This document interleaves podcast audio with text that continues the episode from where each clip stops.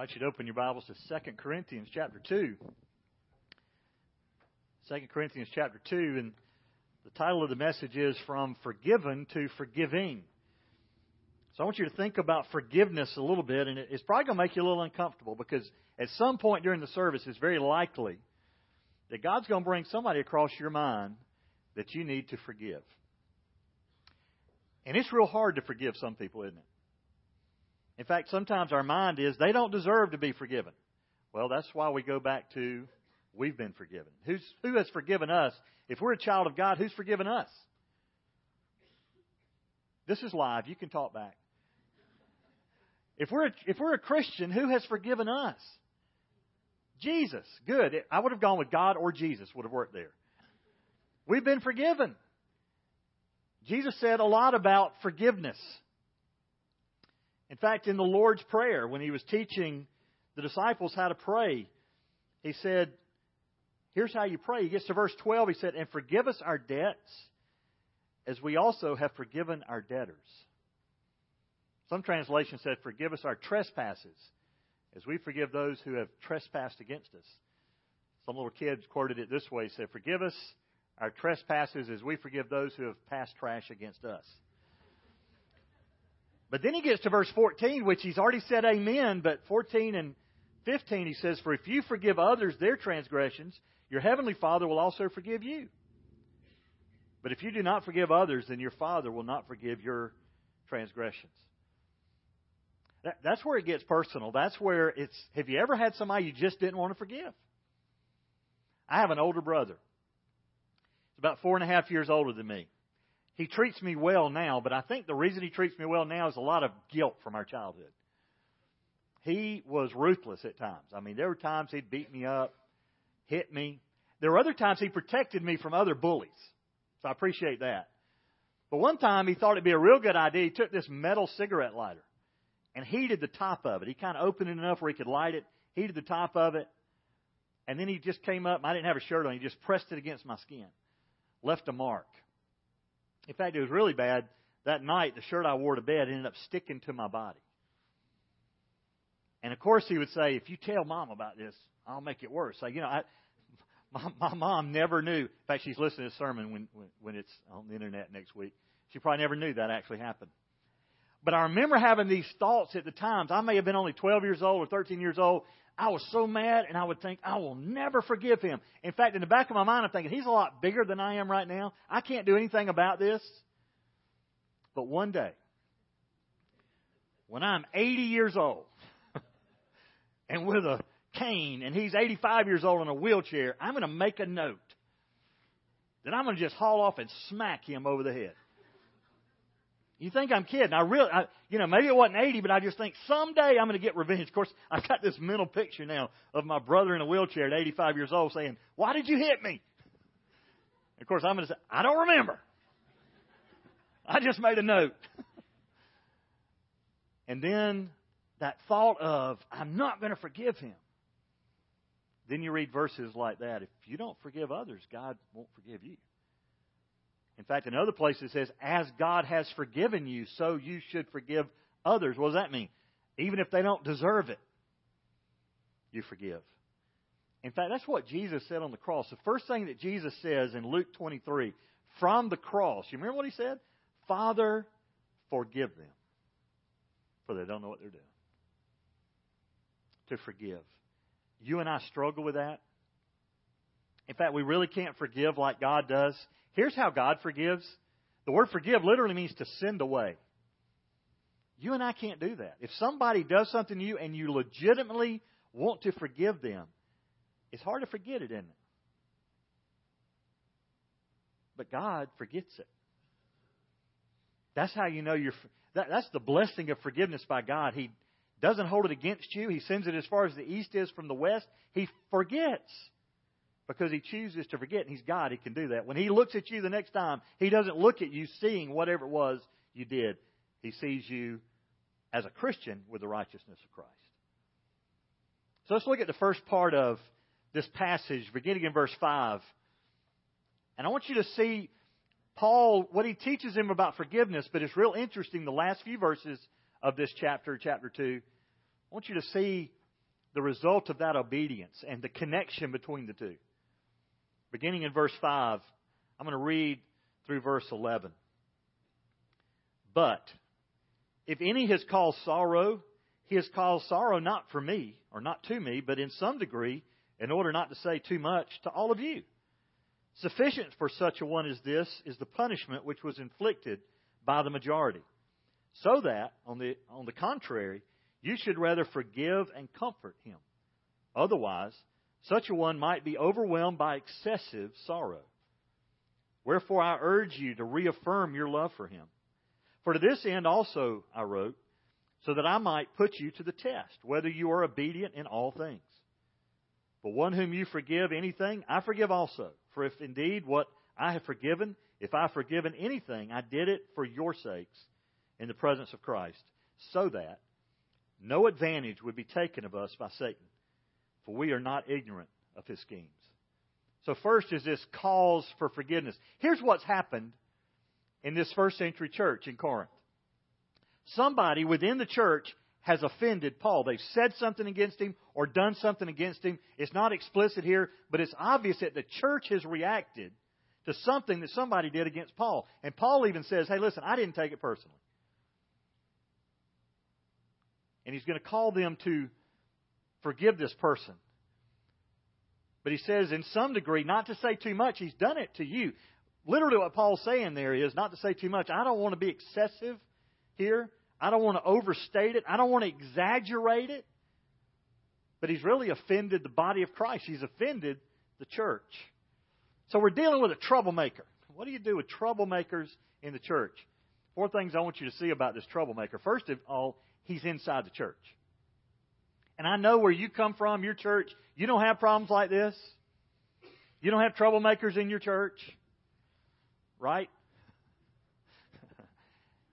yeah, we at times we have troublemakers in the church. Why? Because we're sinners.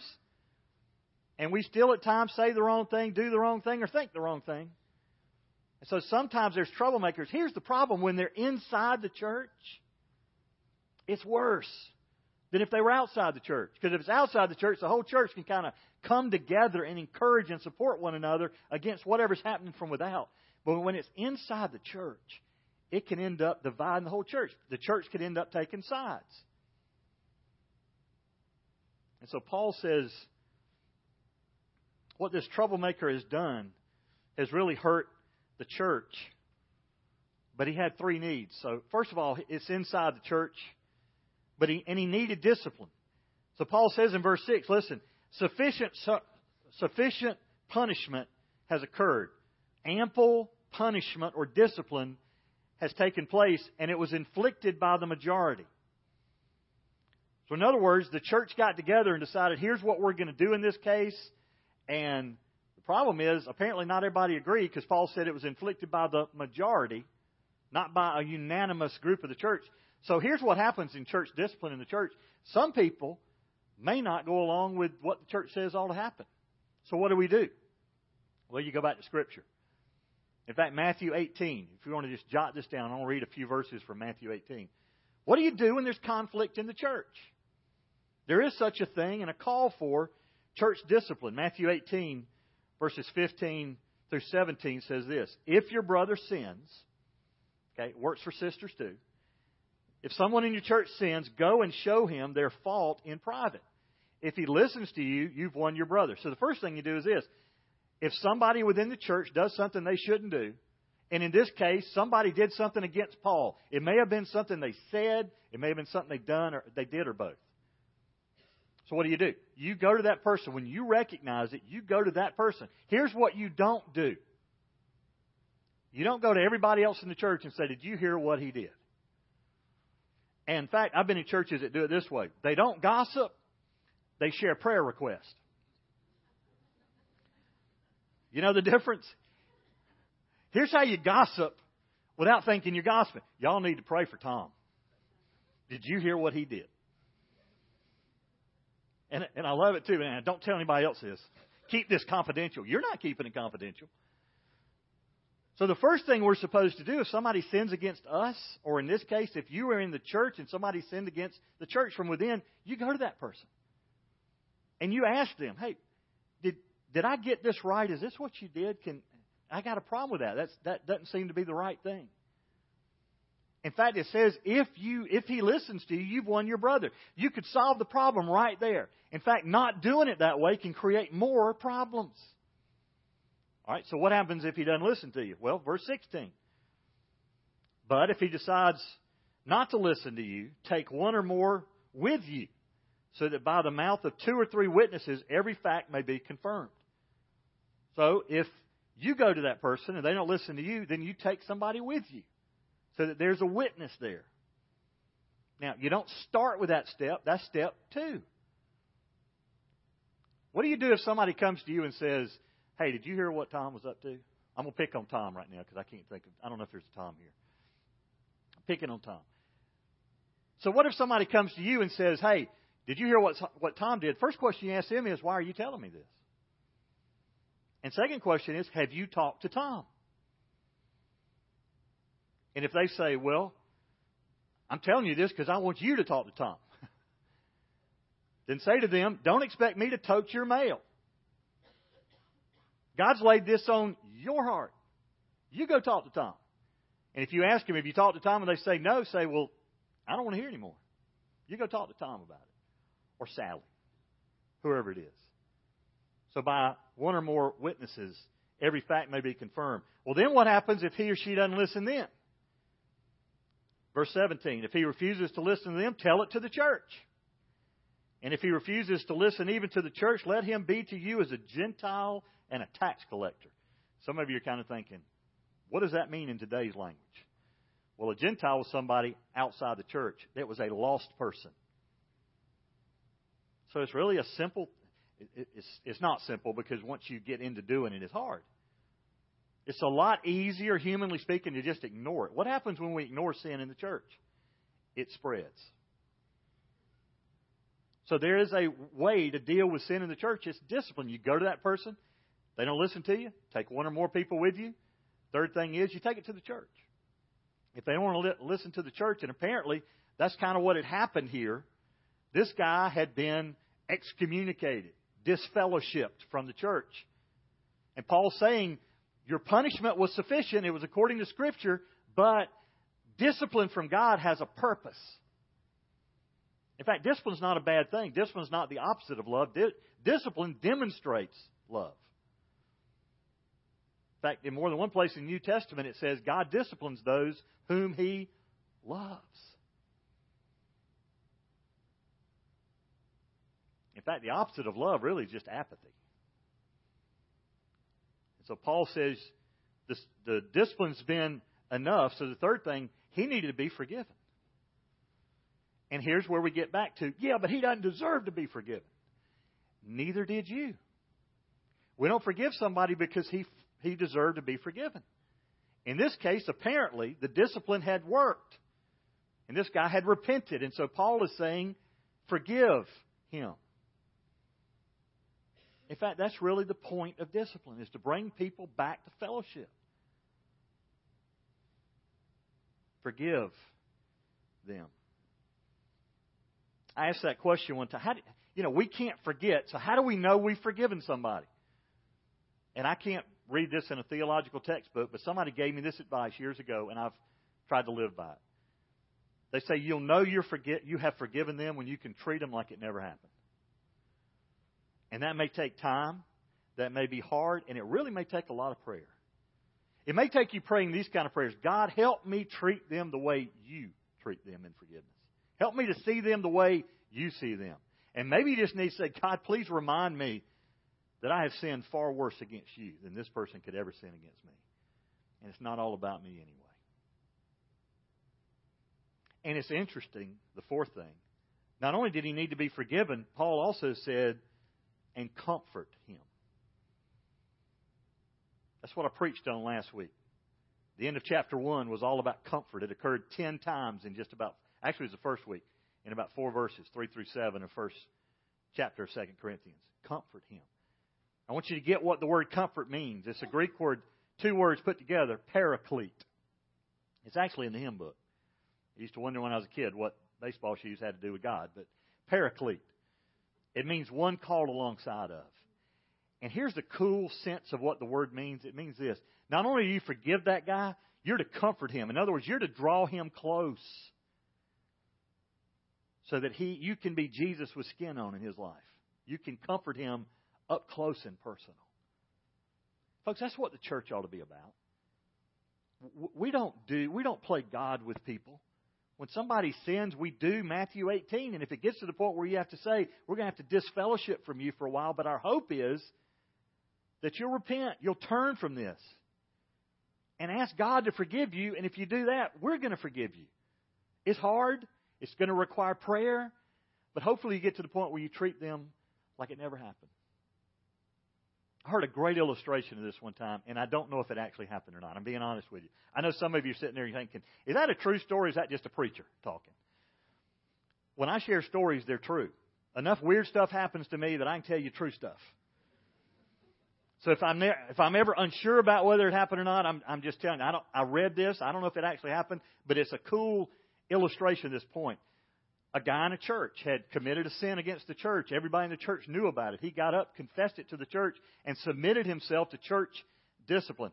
Every week he met over at somebody's house, and all the leadership, deacons and elders of the church, would meet together with this guy. And their purpose was to restore this guy.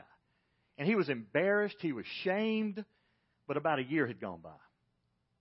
And he pulled up to the house and there were a lot of cars there. He thought, what are all these cars? And he started recognizing some of the cars. He thought, this isn't just the leadership of the church. This is like the whole church showed up.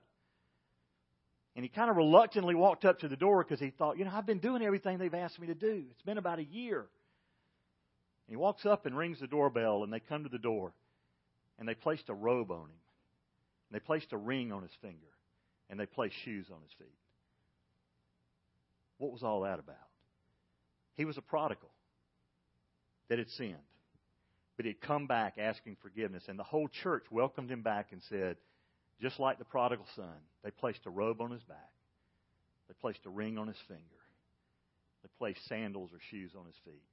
You're restored to the fellowship of the church. I wish it worked that way more often. But that's the way it ought to work. When forgiveness takes place in the church, In fact, Peter came to Jesus in Matthew 18 and he says, How often should I forgive somebody that sinned against me? And the Old Testament law, what Peter had been taught was you, you forgive them seven times, which I guess meant on the eighth time it's on. Remember what Jesus said? Jesus said, No, I'm not telling you seven times. I'm telling you 70 times seven. What was he doing? He's kind of using an infinite number. I mean, you could do the math on that and think, now, what is that, about 490 so 491. No, that's not what, the point of what Jesus was saying is you forgive. Why? Because we're supposed to forgive like God does. And he says, Forgive and comfort him, otherwise he may be overwhelmed by excessive sorrow. Overwhelmed literally means to drink down fully. It means this guy who has repented and come back to the church to be forgiven, if you don't forgive him and comfort him, he could end up fallen off the deep end worse because of this, this excessive sorrow that weighs him down. He's already guilty. And just like we who are guilty before God, when He forgives us, we're forgiven. Paul says there's in Romans 8, there's no condemnation for those who are in Christ. We're forgiven. So, so that there's not excessive sorrow forgive him. And don't just forgive him, but comfort him. In fact, he says, I urge you to reaffirm or literally ratify your love for this guy. And the word he uses for love is the word agape. It means unconditional love. Who loves like that? God. The only way you and I can love like that is God loving through us. So that's the call for forgiveness. Then I want you to see the obedience in forgiveness. Verses 9 through 11. Paul says, To this end I wrote you to put you to the test Paul had written 1 Corinthians. We believe he had written some other letters, and they had written letters back to him, and they're referred to in 1 Corinthians, these other letters. But now we get 2 Corinthians, which may have been the fourth letter that he's written to them. He said, The reason I've written you some of these things, I'm telling you how to act in these circumstances, and you've been obedient, but I want to see if you're going to be obedient in all things. You're obedient in the punishment, now you're going to be obedient in the forgiveness and the comforting, the restoration. So Paul says, if you forgive anything, I'll forgive any, I'll forgive also, and I'm forgiving for your sake. Isn't that incredible that Paul says, you need to forgive this guy, not just for him, but for you. When you hold unforgiveness over somebody, you know what I discovered? Sometimes they don't even know you're mad at them. It's eating you up. This root of bitterness is eating you up. There's a line from anybody ever seen the movie Diary of a Mad Black Woman? Okay, all right, three of you. I'm not recommending you go get it, but Cicely Tyson's in the movie, and I love one of the lines in the movie. She says, You need to forgive him, not for him, but for you. See, forgiveness affects not just the forgiven, it affects the forgiver. It also affects, in this case, the whole church. So Paul is asking them to be obedient in what he's instructing them to do. In fact, finally, he says, so that no advantage is taken of us by Satan. Folks, here's how Satan works Satan loves to work his way into the church. And if he can get somebody to do something wrong and then get everybody to find out about it, he can split a church. Maybe not even split it in two, he may just fracture the church. So Paul says, we're not ignorant to his schemes. We've learned how he works. He's devious. He's a liar and he loves fanning problems into flames. In fact, he wants to destroy the church. Some people may say, well, preacher, you think there's a demon behind every bush. Have you ever heard that? I heard somebody tell me that one time. You think there's a demon behind every bush? No, I don't. I don't think they're in the bushes. I think they're in here. They may have rode, on, rode in on somebody's shoulder because you brought them with you. We got to understand the schemes of the devil. The, the devil is a liar, he's a thief, he's a destroyer. And he will use an unforgiven spirit, unforgiveness in us. And we'll convince ourselves that we're right. And that unforgiveness may end up destroying us. We should not be caught off guard. We're not ignorant to the schemes of the devil. Then, lastly, the third point is the result of obedience. I just want you to get Paul here in these last few verses. Let me read verses 12 through 17. Now, when I came to Troas for the gospel of Christ, and when a door was opened for me in the Lord, I had no rest for my spirit, not finding Titus, my brother. But taking my leave of them, I went on to Macedonia. But thanks be to God who always leads us in triumph in Christ and manifests through us the sweet aroma of the knowledge of Him in every place. For we are a fragrance of Christ to God among those who are being saved and among those who are perishing. To the one, an aroma from death to death, to the other, an aroma from life to life. And who is adequate for these things? For we are not like many, peddling the Word of God, but as from sincerity, but as from God, we speak in Christ in the sight of God. Here's Paul just sharing his heart. Paul wrote this letter from Ephesus. If you look at your maps, he's left Ephesus, he's headed up to Troas, which is on the way to Macedonia and eventually on the way to Corinth. He sent Titus ahead of him with this letter, or with another letter. So he's writing another letter saying, Hey, I got to Troas. I'm on my way. But I didn't find Titus, and I was burdened. Why is he burdened? He's burdened because he hadn't heard back from the Corinthians. There was problems in the church. And so he's written these other letters to say, hey, straighten things out. Here's what you need to be looking for. There's false teachers. There's the devil, all that, all that stuff happening around you. He wanted to hear a word back from Titus. Hey, they're okay. Things are improving. They're going to be all right. So he gets to Troas and expects Titus to be there, and he's not there. Now, they didn't have cell phones back then. So there were times you had to wait days or even weeks thinking, all right, now the last time I heard he was coming this way, and you know, I was going that way and where is he? So he was so burdened. Said, no rest for my spirit. He literally was overwrought. Why? Because the Corinthians were like his children. There's parents in this room. There's been times you've been overwrought because of your children. Maybe because they're doing something that you're concerned about or you just hadn't heard from them in a while. I discovered last year that it's possible for children to be overwrought over their parents. You ever experienced that? We had a trip planned to Israel last year and had about 30 people signed up in the summertime. Early, is the earliest we'd ever had that size crowd ready to go. But because of what was going on in Israel, one after one, I had people dropping out. And here was the normal statement was, my kids won't let me go.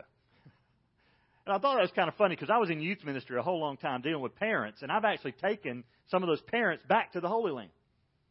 And now their kids are worried about their parents. And I thought, that's a good thing. But that's where Paul's heart was. These were like his children in the Lord, certainly. And Paul's saying, I am overwrought because I haven't heard back how you're doing. For all he knows, the false teachers had won. And the good news is they hadn't. But he hadn't heard that yet. So because I hadn't found Titus, I went on to Corinth. In fact, I think I got this passage. Second Corinthians later in this same book, chapter 7, verses 5 through 7. Just listen as Paul writes a little bit more. He said, For even when we came into Macedonia, our flesh had no rest. We were afflicted on every side, conflicts without, fears within. But God, who comforts the depressed, comforted us by the coming of Titus. So he finally catches up with him in Macedonia. And not only by his coming, but also by the comfort with which he has comforted in you. He was comforted in you. As he reported to us your longing, your mourning, your zeal for me, so that I rejoiced even more. So the good news is we've read the rest of the story and we know that finally he connects with Titus and hears the good report from Corinth. No, they weren't perfect yet. They still had problems. That's why Paul's writing. But to hear that they were doing okay. And then in verse 14 he says, Thanks be to God. I just want to say, Paul was going through a time really of depression. The way he overcame it was to start thanking God. Just a side note. If you're dealing with depression, Start thanking God. Start looking at things in your life you're thankful for. And it's amazing how once the focus is off of you and back on God, depression can leave. Thanks be to God. But I love the end of this. And keep in mind, this is for believers. I believe these are promises. Paul said, God always leads us in triumph in Christ. Paul was using an image of something these people had seen before. You and I don't see this as much. But there would be processionals. The Roman army, when they conquered a foe, would come back into town. And typically at the front of the, of the processional were the priest and oftentimes a choir. And the priest would have these censers. There were these kind of bowls on the end of chains, and it would have incense in it. It would put off this aroma. And so the king in the city would begin to smell this aroma and realize, hey, they're back. And they would have this grand processional. And not only would the conquerors be there, but the conquered would be there. The people they had conquered in these enemy regions, they'd bring them back in as prisoners and slaves. And Paul's saying, hey, God's got his own processional. And you're part of it as a believer in Christ. In fact, he says that we are a fragrance. We're an aroma. What he's saying is, you smell. Now, I know some middle school boys that smell just because they didn't take a shower, all right? That's not what we're going for. Here's what Paul's saying by your very life, you're putting off an aroma. As you're obedient, the rest of the world sees that and, in a sense, smells that, and they give glory to God because of it. He says, He always leads us in triumph and manifest through us. Literally, He makes apparent through us who He is. This sweet aroma, literally a fragrance, a sweet smell of the knowledge of Him in every place. We're a fragrant, uh, fragrance of Christ to God. And ultimately, it's not the world that's the audience, it's God that's the audience. We're living the Christian life in such a way that it not just reaches earthly nostrils, but it reaches literally the nose of God.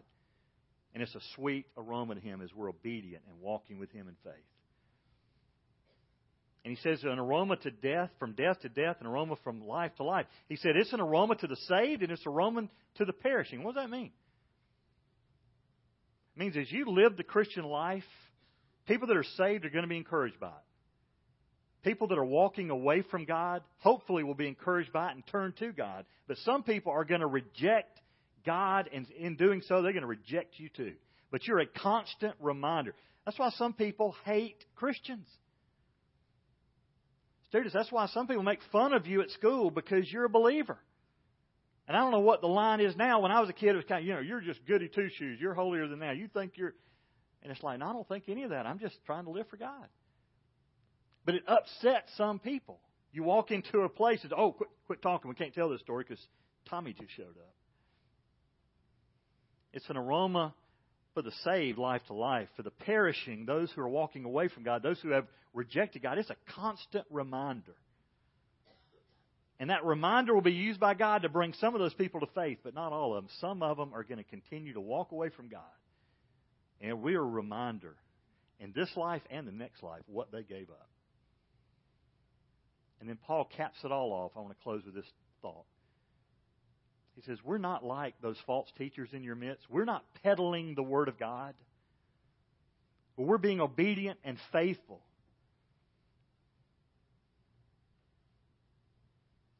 to teach both in sincerity and as from God, we speak in Christ in the sight of God. The word he uses for peddler is literally a huckster or a con artist. They're trying to cleverly deceive people to buy a cheap imitation of the real thing. I got my own story there. Some have heard this in this place, but it illustrates this point too well. Paul says, we're not peddling the Word of God. That's exactly what the false teachers were doing. They were trying to get rich by peddling a false gospel.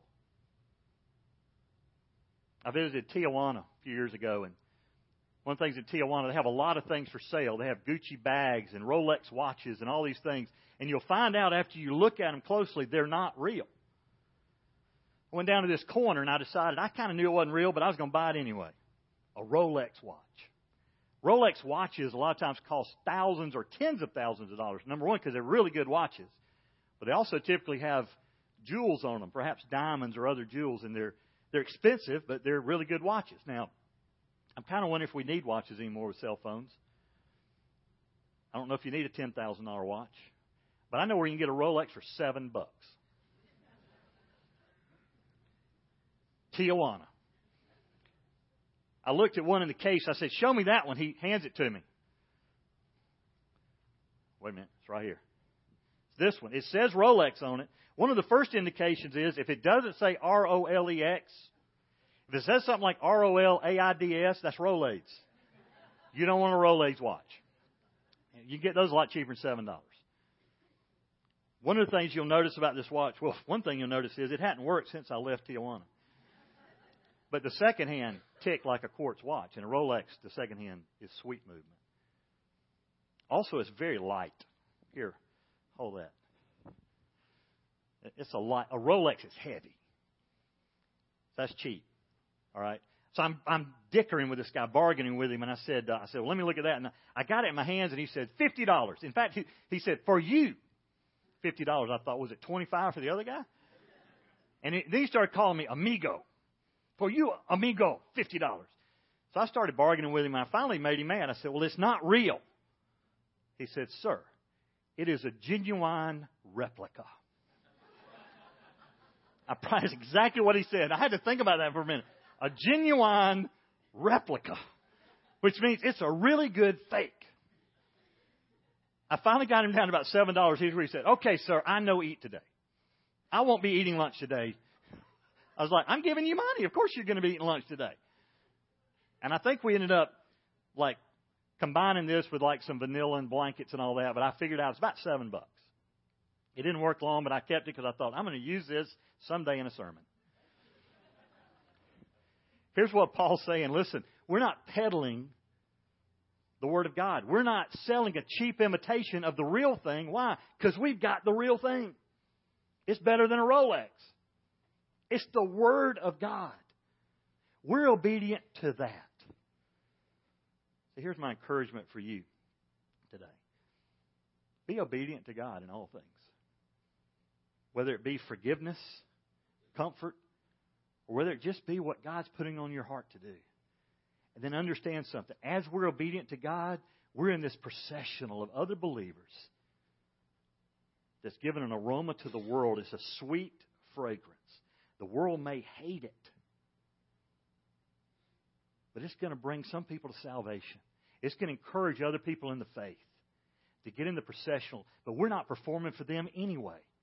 They're not our audience, God is. So we're giving our obedience to God.